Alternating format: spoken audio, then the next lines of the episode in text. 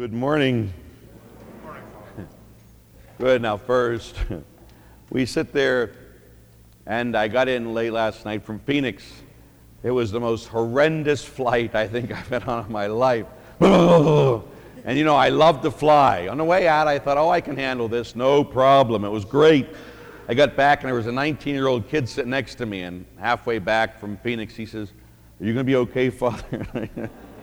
I said, "I'm supposed to be saying that here, huh?" Jeez. Yeah. But enough's enough. That was a thing and a half here. Today, if we sit there and we let the Word of God speak to us, we spend time, and because we have catechumens here this year, we're going to stay on the A-cycle readings throughout the, this time. It's the cycle for people when you have people that are converting in the parish. And since we have that, they'll be doing, if you if you read ahead of time, we'll be spending time with these readings just for you, so you know. So today we're going to spend time with the Gospel of Saint John. And this is the woman at the well, the Samaritan woman. And we're going to kind of work backwards, okay, just to give you a little bit of a sense. We're going to start off at the end here. And uh, here's the woman who is uh, adulteress, who had had five husbands, if you will, who is living with somebody now. But notice that Jesus did not condemn her. He just told her, I know I know all about you. I know all about you. He didn't condemn her.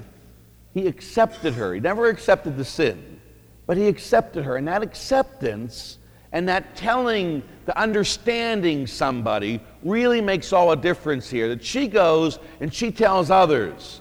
And then when she goes and she tells those others, if you go to the very end here of chapter four of the Samaritan woman of John's Gospel. This would be on page eleven forty-three in your uh, pew Bibles. At verse forty-one it says, "Many more began to believe in him because of his word. And they said to the woman, 'We no longer believe because of your word, for we have heard for ourselves, and we know that this truly is the Savior of the world.'" This is what's important. Jesus, of course, starts off by telling somebody what they've done. They know that he understands them, and there's something inside of us that wants to be understood. But once she goes and she feels understood, she goes and she starts telling others. And then the others come and they say, "Okay, we know, not because of your testimony, but because we have known."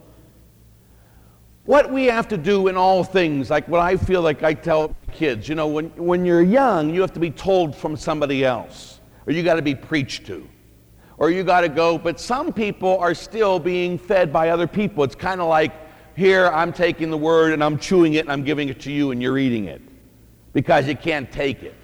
Well, we shouldn't have to be taking other people, what let other people chew the food for us. After a while, we need to take the Word of God and chew on it ourselves.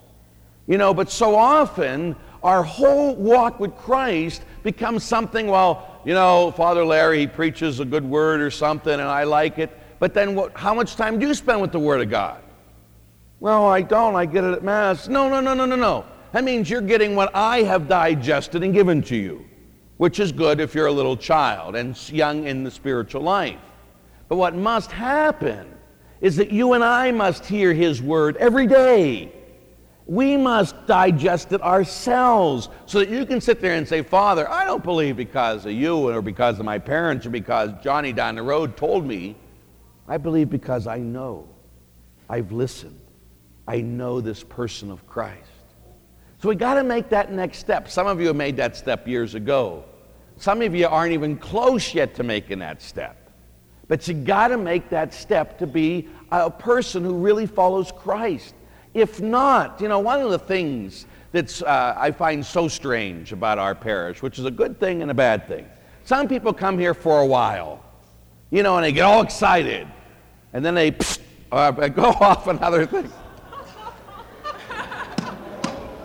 Anyway, they go to somewhere else. "I'm tired. Stop it. Shut up."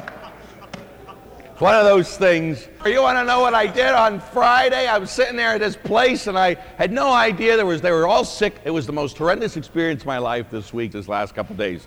terrible. No one would feed me. No one would just drop me off and let me sit there. It was this this terrible. So I'm going out, and uh, I thought, well, I better get some coffee or something. So I walked a mile down the road. I got some coffee, and I got some uh, breakfast, and I, I go later, and the guy finally calls me and says, I'll take you out to lunch. And I said, oh, great. So he took me to this deli, and uh, I go, and I, he says, they have good fish here. I said, I don't like fish. He goes, aren't you going to order fish?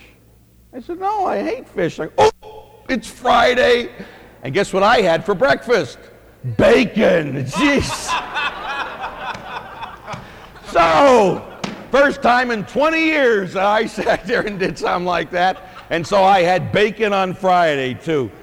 I am going to hell. I just want you all to know. Now that I've completely lost my train of thought. Anyway, so people stay for a while, and they get all excited, and then they leave. Why? Because there's no groundedness.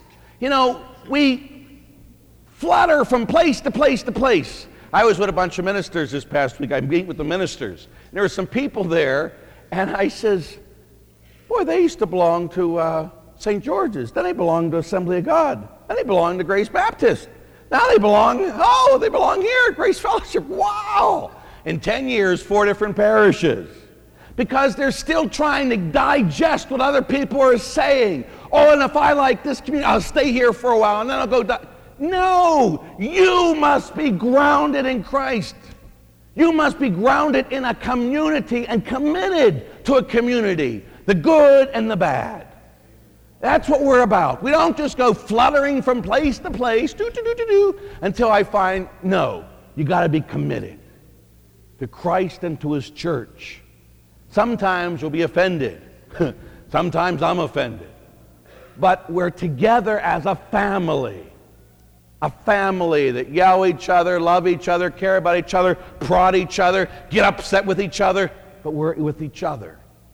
And if you chew in the Word of God yourself, then you won't be fluttering from place to place.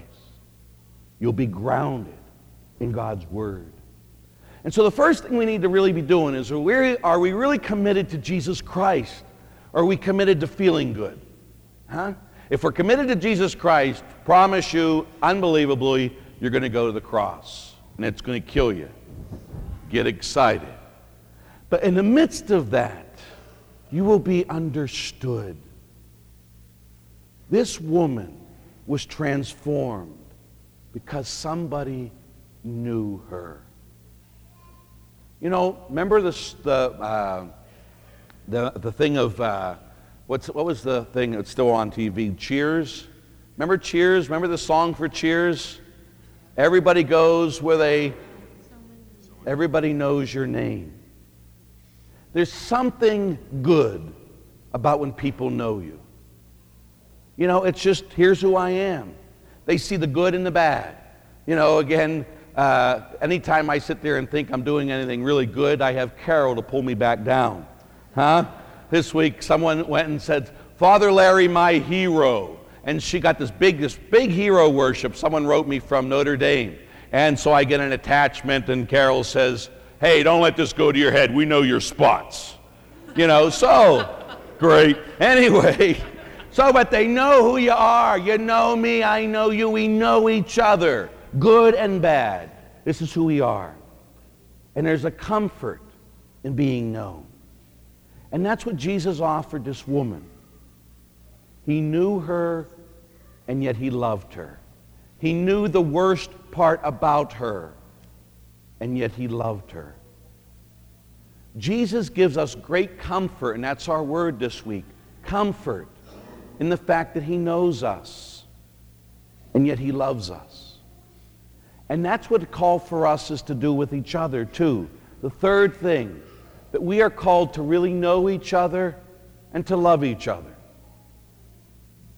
Spots and all, as we are, good and bad, bad and good. And when that comes, we will become the community that God wants us to be. None of us are perfect. We're never going to have a perfect community. If you're looking for a church and you think this is the perfect community, you haven't a clue. We are not, but we know each other. And hopefully we as a community are trying to eat God's word together, not just digesting what somebody else says, but together we're delving into God's word. We're getting to know Jesus together. He's knowing us, and we're knowing each other, and we're being formed into the body of Christ that he wants us to be. And that is that well of water that'll flow up inside of us, that'll keep going, because if that well of water which comes from Jesus Christ will always be new, and will always be loving, and will always be bringing forth the Spirit and truth, the way we're supposed to worship here every week, and I believe we do. So today, let's spend time with the Word. Let us let Jesus know us. Let us know each other. And let us accept one another and love one another as Christ does to us. You got it? Got it. You get it? Get it? Good. May each of you know his love today and forever. Amen.